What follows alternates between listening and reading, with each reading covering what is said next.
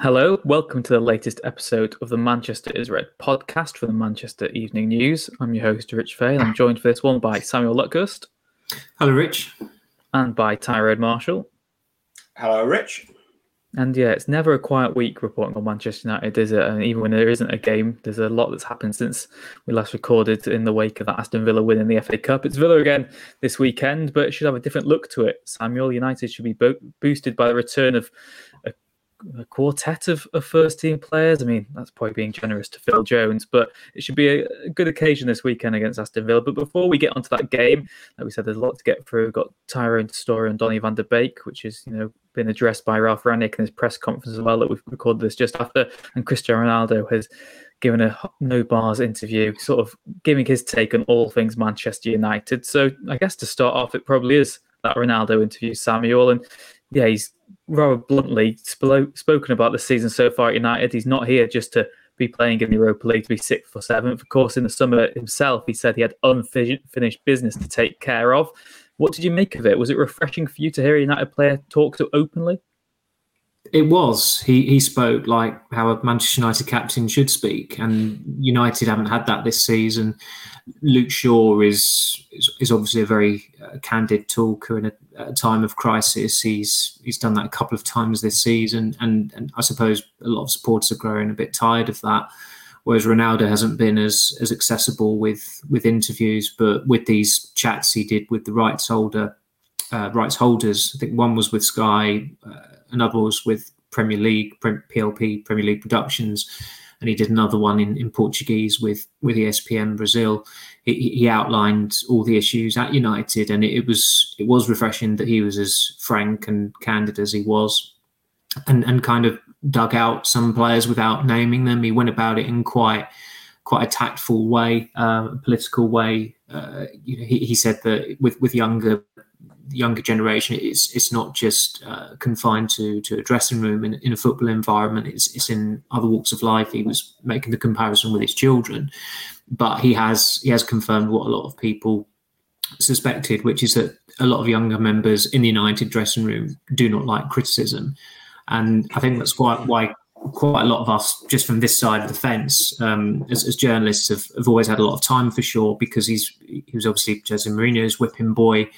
Uh, he's been scapegoated once or twice by supporters. He's had the whole, you know, fat shaming going on online. He's, he's had a hell of a lot of, of flack in his career, but you don't really hear any murmurs of discontent from him. Um, he's he just cracks on and he's very grateful to be at United. Whereas with other players, um, it, it's easier when, when, things leak out from the club um, it's it's easy to know who to go to. Um, is, is, I suppose is is the bluntest way of putting it. And if, if Ronaldo isn't going to get a rise out of these players, then United haven't got much of a hope whatsoever. That they, they do need they, they, do need that authoritative leadership. Uh, I think with Harry Maguire as Manchester United captain, obviously that's that's something that doesn't rest well with with a number of supporters just because I don't think he was he's a particularly credible option. I think he's got captaincy instincts, but he was he was promoted too prematurely by the previous manager. And you con you contrast when Ronaldo first went into the United dressing room in 2003, where the captain was Keane. You had that leadership group that also uh, included Gary Neville, Ryan Giggs, Paul Scholes to a lesser extent, Ruud van Nistelrooy had only been at the club for a couple of years, but already already retained immense authority and, and demands on, on the players to to provide him with service because he was a world class striker at the time. It's a completely different environment now, and I don't think that necessarily has to be a generational thing. You, you've you've got to work to the same goals and have the same standards. And obviously, the standards have, have, plummeted since Ronaldo left in 2009. And that would have been the relevant question if the club had bothered to do a press conference for the most seismic signing in their history. I mean, it's not a good news story. It was a great news story, but for some reason, they didn't feel the need to maximise that. Uh, but the relevant question would have been what what gives you confidence of coming back to a club and being successful when this club hasn't won anything for four years and bluntly, the, the, manager is Ole Gunnar Solskjaer as well. Um, but that question's never been put to him. So it was it, it was it was just nice actually from from a journalistic perspective that uh, Steve Bower was the, the, ironically used to be uh, the chief commentator on MUTV, who was asking him the questions for, for PLP and elicited those answers. Where Ronaldo was was quite blunt about uh, some some of his teammates not having the the mentality that he wants them to have.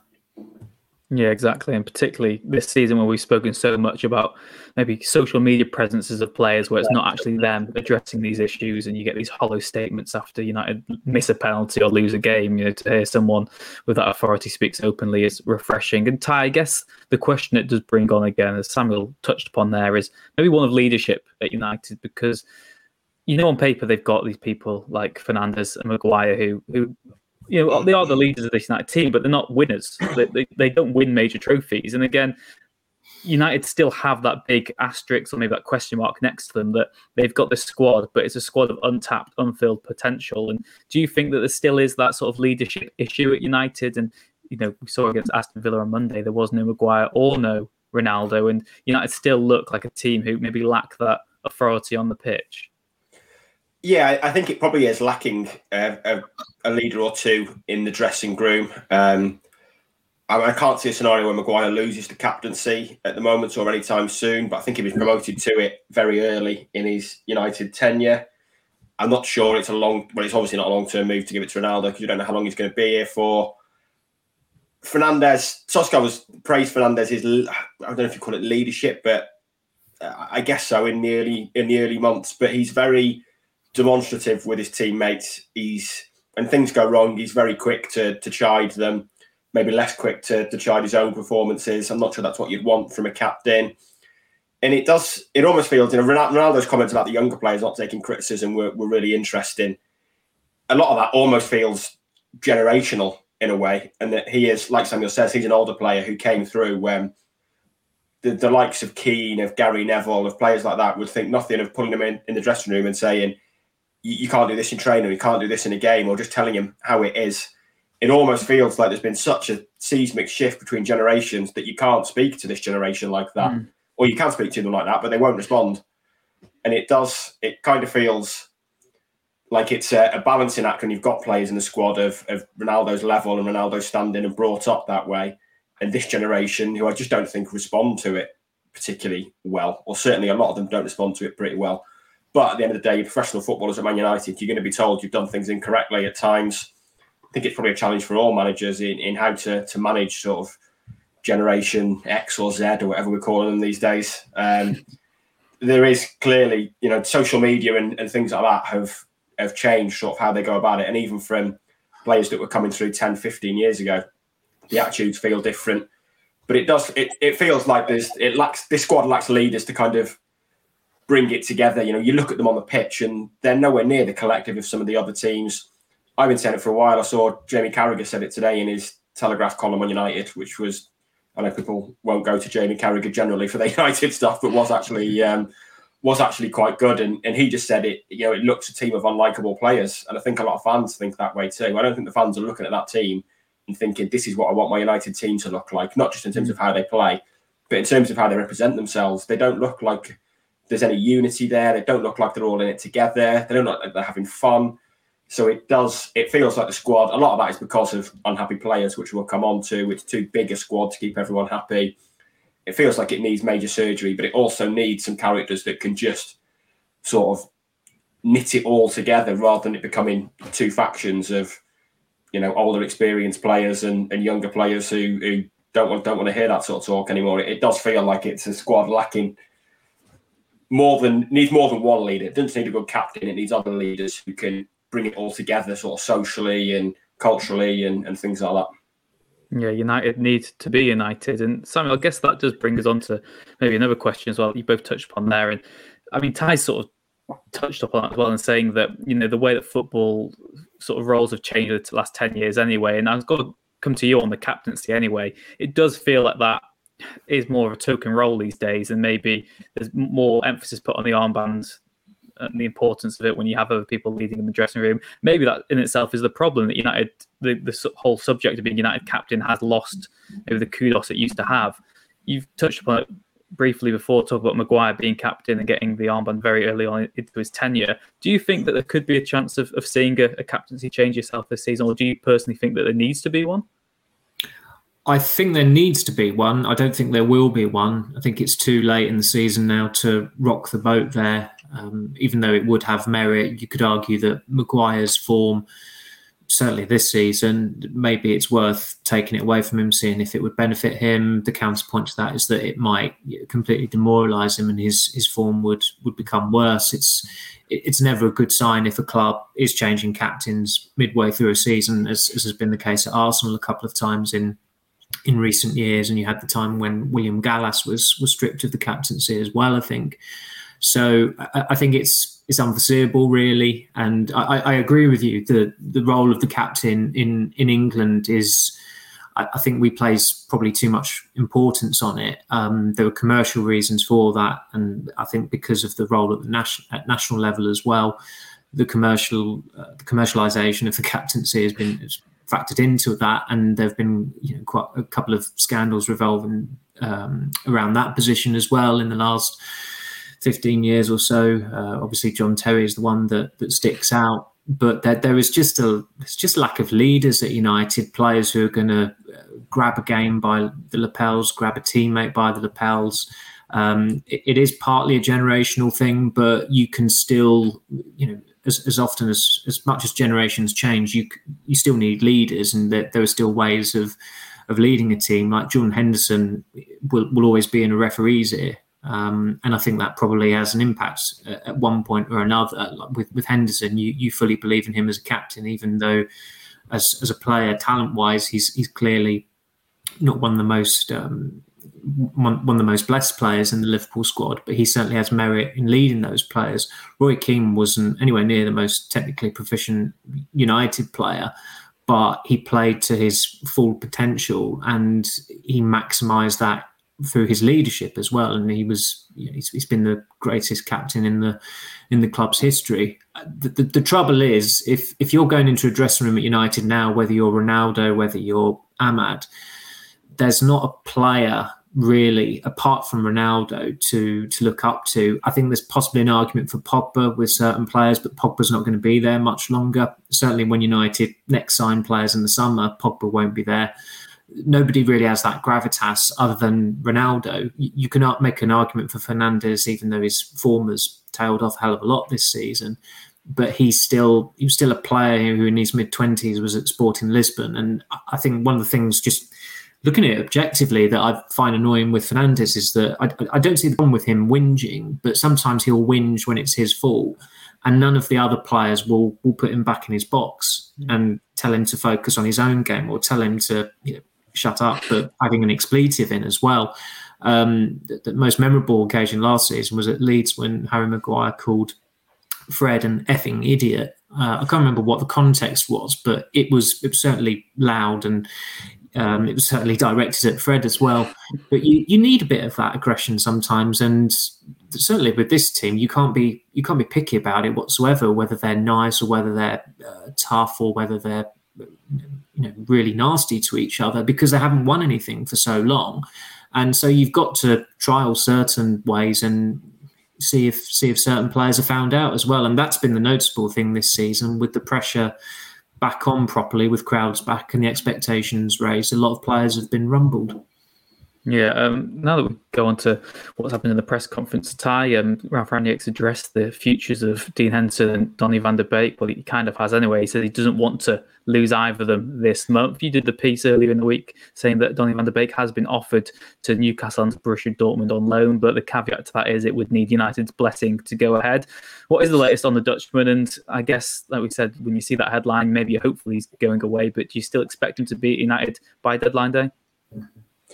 Um, probably because Rangnick wants to keep him. But I, I, guess it, a lot of it depends how hard Van der Beek pushes to to leave, really. Um, and I mean, if he, if he starts on Saturday, if he starts tomorrow, then maybe that will will soothe his apprehension. But in reality, I don't think any of us expect him to start, even though he's probably got a good case for it. I think it's four of 57 Premier League games he started now, or something like that. Hasn't started a meaningful one in over a year. it, it is there's obviously concerns about him because Solskjaer and Rangnick haven't played him in the Premier League. So there's obviously concerns about his physicality, but you can understand it from from his perspective. Really, um, it's clear he wants to go. Uh, intermediaries have offered him to, to Newcastle and, and Dortmund. Like we say, it would require United to be willing to let him go. I mean, it doesn't sound like Rangnick is saying definitely no. I think Van der Beek and Henderson have both probably got an argument that they deserve to be let go. To be honest, um, the, the Henderson De Gea dynamic was was never sustainable. Solskjaer admitted that before um, the last game of last season and said he had to make a decision. Maybe you could say circumstances went against him a little bit in the summer with with Henderson's long battle with COVID, but it was a goalkeeper that ambitious. If he was number two, you were never going to keep him happy, and if he became number one, you had a three hundred seventy-five thousand pound a week goalkeeper as number two. So it was sustainable for a season and a season at most. De Gea has has won the war, I guess you could call it. Um, so Henderson is was never going to want to stick around and he's going to want to go and play first team football. There's no doubt about that. Van der Beek the same. He's barely getting a look in at United. He can't even start FA Cup third round games. He's lost his place in the Holland team. He's you can understand why he wants to go and the reasons for keeping him seem limited. I mean, United have got seven or eight central midfielders really, if you include Lingard and Mata. Mm. He, he could have left in the summer. Everton wanted him in the summer. He was told 40 hours before the window he could go and find a club and, and found Everton. And then Solskjaer was indecisive all summer and pulled the plug on it at the last minute and told him he'd get his chance. And he still hasn't got his chance. So I'm not sure anyone expects him to come in the team and, and work miracles by this stage. And I'm sure one of the managers would have seen something in him now if he was going to play. But it seems when United have got such a big squad, it seems pointless to be keeping two players who are clearly so unhappy, who are clearly unhappy with the way they've been treated at the club you're almost better just doing the honourable thing, I guess, for want of a better word, and, and letting them both go because Henderson's not getting games. United's he's not going to play in the Champions League knockout rounds. Maybe he'd play against Middlesbrough. I don't think that's going to keep him happy. Uh, Van der Beek the same. He's not going to play against Atletico Madrid. I don't think a game against Middlesbrough is going to keep him happy. So you know you're taking a risk with injuries maybe, but Rangnick's already said the squad's too big. So I don't think it'd be the worst idea in the world just to to let the pair of them go, really, and, and probably might sort of help. You know, I, I, don't think either have been any trouble, particularly in terms of being around their squad members. But when you've got players who are obviously unhappy, who are telling the manager they're unhappy, it, it doesn't help with with creating a, a good environment around the squad. So it might be United's interest to eventually just let them both go. Samuel, I guess this question might, might sound stupid in a way then, why don't United just let them go? Because to supporters, it just seems you're wasting them. And you've got Rangnick at this press conference saying we need three top goalkeepers. We're still in three competitions. Like Ty said there, to actually keep that, particularly the goalkeeper, to keep that them both happy is impossible. And if you've got a keeper who's happy to be second choice for backup, then he's not got the right mentality anyway to be at Manchester United, in my opinion.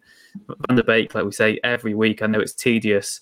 Rangnick said in his press conference today, I understand why he wants to be back in the Holland squad. Louis van Gaal says he needs to be playing regularly if he wants to get back into the Netherlands team as well. We'll play him then. Why why aren't United playing them or selling them? It just seems crazy that they're not making a hard decision either way.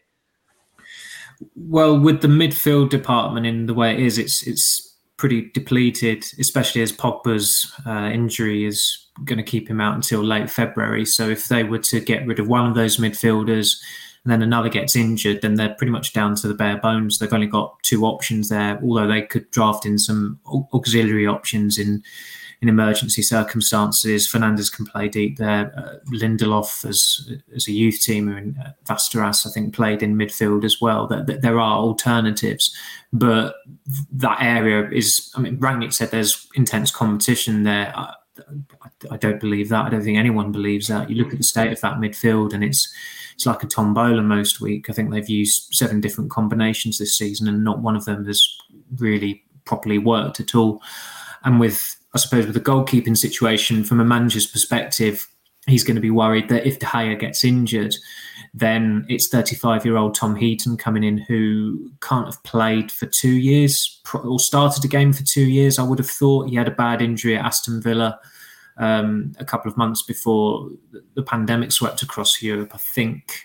I think you is that right, Ty? I think 2020. Yeah, I think it will be about then. Yeah, I don't around the new year. Post pandemic, yeah so that that would be a massive issue. And then you've got Lee Grant um, as his number two, who's a 38 year old who's, I mean, his only start for United was in Astana when he was surrounded by players half his age. So I, I can understand the thinking behind it to an extent, but De Gea has, has hardly missed um, many games through injury at all during his United career. I think you could probably count on two hands how many he's he's missed or been forced to miss through injury. So you've got to take the con- you've got to just give Henderson that opportunity. He's been mismanaged by Solskjaer. Um, it's not Rangnick's fault, but it's, it's it's not a great position for Rangnick to have come in either. The, the delay in sacking Solskjaer has really not helped this. If they'd sacked him in late October, mm. the manager's got two months of prep uh, to get to know the players and before the January transfer window opens. If they'd sacked him during the international break, he's he's got six weeks, month and a half, best part of two months, waiting until late November. And of course, then there was a week after Solskjaer was sacked that Rangnick was um, was officially appointed, and he didn't take charge of his first games until fourth of December, I think it was, and didn't train the players and properly until the day before. Your focus, your immediate focus, is not going to be on transfers. It's about playing games that come relatively thick and fast, and you've got the COVID outbreak to go into it, and then the team come back and play like a drain against Newcastle, um, defeat to Wolves. So he's got a lot on his plate as it is without just getting down to the squad management, and the squad is far too bloated, and that's on Solskjaer's mismanagement. Reading Ty's pieces about Van der Beek this week and reading that Solskjaer was torn about what to do with Van der Beek it's in, it's completely in keeping with the indecision of a manager who people in Norway think is an inferior manager than the coach of the national team and the coach of Christensen, whoever that is. So United are in this position for a number of reasons. The ludicrousness of keeping Solskjaer as man- permanent manager for as long as they did, giving him a new contract in the summer after the Europa League final disaster class, and then not sacking him sooner. So I have an element of sympathy with Rangnick and, and sympathise with those players who were is so badly mismanaged. I mean, today you've got the United Instagram account talking about when Donny brought the sauce to Villa Park. And of course, that was in a behind closed doors friendly before the start of last season that wasn't even televised live at the time because the, the clubs mutually agreed to put it out at 10 p.m. Um, nobody knew for certain what the final score was, and they're choosing clips from that game to talk up this 40 million dud, really, so far. And he's only a dud because United haven't played him often enough. Um, but we come back to your toddler analogy, Rich. It was it was so immortal. It made made one of the fan websites last week. You know, you could nobody could put it better than you did last week. They are like a toddler. When someone uh, takes their toy, they want to play with it immediately, and that's the way United are going about with this very very dubious squad management. Aston Villa again this weekend, Ty. I don't know which source you're going to be taking to Villa Park, but uh, talking about the the lineup, the way United are going to approach it. As we said at the start of the pod, United should have Ronaldo, Sancho, Maguire, and Jones back for selection. Of course, McTominay and Shaw both suspended for this one, so you know you're getting a, on one hand you're getting something, on the other hand you're getting it taken away. I was just thinking myself then in terms of with Telles going to start on the left and maybe Dalot on the right. You know, I think he deserves to start over Wan-Bissaka. Could you see United changing to a three at the back and having wing backs, or do you think it will still be similar formation to the one we saw at the start of the week? Well, I don't know really because it feels like um, it feels like basically Rangnick's tried it his way with the four-two-two-two, um, and then on Monday he tried it the players' way with their four-two-three-one, and neither has really worked. I mean, they won on Monday, but they were pretty poor and comprehensively outplayed for most of the game. The fact that he spoke up in his press conference afterwards about how much better the last 20 minutes was with the diamond midfield makes you think maybe that is an option. Um, the concern the concern for me with a diamond would be that it requires all the width to come from fullbacks, and I don't think United have the quality of attacking fullbacks to make it work long term. But it could work for now, and I think it was obvious in the four-two-three-one. It was obvious for 70 minutes that the midfield was getting completely outplayed. Villa had uh, uh, Douglas Luiz, McGinn, and Ramsey in there. Buendia dropped back in. Fernandes is basically a second striker in a 4 2 3 1. So you had that four at times just against Fred and McTominay, and it was just so easy for Villa to, to progress the ball up the pitch. So playing the same system this weekend would feel a risk. He could go back to that 4 2 2 2, but Oh, that feels that feels a little bit pointless to me because whoever comes in as, as manager in the summer, and I think we can be pretty sure it's not going to be Rangnick now, is not going to play a 4-2-2-2 because it's a pretty unique formation. It's one that Rangnick clearly likes and thinks works in terms of pressing, but I'm not sure it's working for this group of players, and I'm not sure it's worth spending five months on trying to drill them into it when it's going to be thrown out in in May. So, not sure that's worth a, a long term commitment to could be three centre backs, I guess. I would go with a diamond. I don't think it's ideal long term because it, it requires width from the fullbacks, like I say, and I don't think they're good enough. And also, you've got then got no place for the seventy-three million pound winger that you signed in the summer to much fanfare. So, not ideal. There's a lot of square pegs and round holes going on at the moment with with United and trying to make things work. And it feels like it feels like one of those kids' games where you take the apples away from one compartment and put them in another. But there's just in this game, there's no actual right answer and solution. There's always going to be not enough apples to, to fit the holes. I'm not sure where that analogy came from in the end, no. but um, apple sauce. We'll come full yeah, circle on that. Who knows? I'll take that but, tomorrow. That's that's the gist of it, anyway. Yeah, well, I, I was going to come to you quickly on that, Simon. I'll just say, in terms of the formation, it seems like one of United's. I mean, I mean, they've got a strong squad anyway. Like we all know that, but it does seem like whichever formation they go with, at least maybe two, or at least one or two key players have to drop out because it almost sounds like if you accommodate Fernandes, then you can't have a winger if you've got wingers and you can't really accommodate Fernandes and his role, the midfield, you know, you've got to have effective players. You can't really have your, your big names there. So someone's always going to miss out. And it feels like United, I mean, the piece that you did as well from the press conference, Rangnick doesn't know his formation. He's hinted he could try things in game on the fly and try switch things up. Do you see any formation that, you would back and say that is United's strongest at the moment, or do you are you just as sort of confused as Rangnick? It's it's impossible to say what their best one is because none of them none of them are foolproof anyway. But with each one you put United in, there's a massive issue in it. If they go four three three, it's who's the hold who's the defensive midfield who's going to be holding the four. And you can't do that with Matic on a on a consistent level just because of his age and he, he's not got the energy. And I think they tried it earlier in the season to somewhat against Newcastle, and they even got exposed by Newcastle in that 4 1 win. They're not using McTominay in that role. I, I, still think it is worth just trying him in it. You've just got to do what's best for the team. And McTominay can be a, a decent goal getter, although his, his goal against Burnley was his first club goal in, in 10 months, I think. And then he's, he's just followed up with another one against Villa. But I really think that the way Mourinho used him and the way Solskjaer used him, you just need to kind of like a mix of it, really, and that Solskjaer improved him as a player. But I think Mourinho identified the right role for him. He can he can do it further forward, but I don't think United necessarily need that from him. They've got to do what's what's best for the team because there's an imbalance there, and that's that's a potential solution, and it's an untried solution that um, Solskjaer and Rangnick have both been reluctant to go with this season.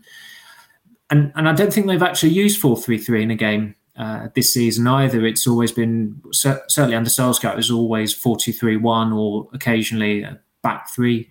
And the irony of that is that when he when he started as, as caretaker, they thrived in four three three. Um, it, it, goes back to not recruiting midfielders in that uh, summer of 2019 uh, after Fellaini left in the winter and then Herrera went to PSG in the summer and they've just not got the right personnel um, for, for what they what they need at the moment, or, or, to compete with other teams. I think there's merit in going to a diamond at Villa because I'm going off Rangnick's own analysis here. He said Villa were quite a central team. Villa play four three three. So the, the, the, problem you immediately saw with the team sheet on Monday night was that United were going to get outnumbered in midfield, which is exactly mm. what happened quite a few times. And it was only when Van der Beek came on and they seemed a bit more compact in that area. And the mitigation was was that Villa were fatigued and they were probably a bit demoralised by the chances they'd missed and the goals that they'd had disallowed. And United saw the game out relatively comfortably. But in order for that to happen, you have to start Van der Beek, which just just doesn't seem to happen. And it seems like a stretch for him to start against Aston Villa at Villa Park, five thirty kickoff, club lifted by Philippe Coutinho in the team narrowly lost to United on the Monday. Can they right the wrongs? Steven Gerrard being motivated by United fans goading him. It, has the ingredients of not a shock result, but it has it has the ingredients there for, for Villa to finally beat United at, at Villa Park in the league. Yeah, United are unbeaten in their last 22 away games against Villa. I think last time they lost there was a League Cup match in 1999. So, yeah, United really do have that form of going to Villa Park and, and, turning it into quite a routine win. I know there's been a few scares over the years, but it looks like it could be a tricky one this weekend. And Ty, as you say, if they repeat the performance of Monday night, that they are going to be there for the taking, and it probably does come down to that formation and making sure they're not overrun in midfield by that buoyant Villa side. What are you expecting then, Ty? Do you think that we could see United, who knows, play well, get a win, or, or do you think that this could be one of those games where United, like they have done so often this season, fail to get going, are there for the taking again? The latter, uh, unfortunately. I mean, I think that was that was their tenth win in the 22 games since that 4-1 against Newcastle on I think on Monday night. And of those 22 games, you could count the times they've played well with probably one hand, maybe two at the most. I mean, they are consistently playing poorly at the moment. It is a surprise when you turn up to a game and they play well. So if they play well uh, tomorrow night and they're going to have to play well to win, it would be a surprise on, on current evidence. So, and if they play poorly, I mean, they were fortunate to win on on Saturday, if they, on Monday. Sorry, if they repeat that performance when this game is at Villa Park, like Samuel said, it, it's a good kick-off time in terms of atmosphere Villa have obviously had a good week off the pitch with Coutinho and Digne signing. I mean, it's got all the hallmarks of of Villa getting a result, really, hasn't it? You just hope that United somehow find a performance and and play well because at the moment that's that's just not happening often enough. And like I say, at the moment you're turning up to games at Old Trafford and uh, well anywhere basically and expecting them to play poorly. Before we go, then Samuel, do you want to jump in on that? Or I was going to go for predictions, or do you want it's, to weave them into two? Well, it's it's not a nice thing to admit, but it's become I don't know. You, you probably agree, Ty, um, given the amount of things we say to each other, sat next to each other games. But it, it, seems to have become a chore watching them again. There was just that brief half half a bounce against Palace where they were you know, they looked a different side, but same to season ticket holder this week. It, it the, the, last month has has been a chore, unfortunately, and that that should never be the case. Um, going going to watch watch your team play, especially when the, they've had a managerial change recently as well. They need to get the good times back. They need to get Ole Gunnar Solskjaer in charge. Free flowing football on the counter attack, the United way, the DNA. What could possibly go wrong? Okay, so Villa this weekend. Then what are you both saying? Don't need to give us a score, but what result do you think? He's going to be brave enough to jump in first. Ty, should we go with you? You seem pessimistic. You're already shaking your head for those who can't see. Uh, yeah, uh, um, I'll go with a draw. Okay, Samuel, do you agree, or do you think? You know, yeah, yeah. I, I, I, I will be pleasantly surprised if United play well and win. Um, but uh, the, the early forecast is is that that won't happen. So yeah, probably a draw as well. Yeah, unless Donny van de Beek brings the sauce, who knows what will be served up at Villa Park on Saturday tea time then. Samuel, Ty, thank you very much for joining us on the Manchester's Red podcast this week. Thank you, Rich. Thank you, Rich. Thank you very much, wherever you are in the world as well, for listening once again. We'll be back early next week to discuss what did happen at Villa Park and look ahead to the re- re- rearranged game against Brentford. As always, please do leave a like and subscribe if you haven't already, and we'll see you again next time.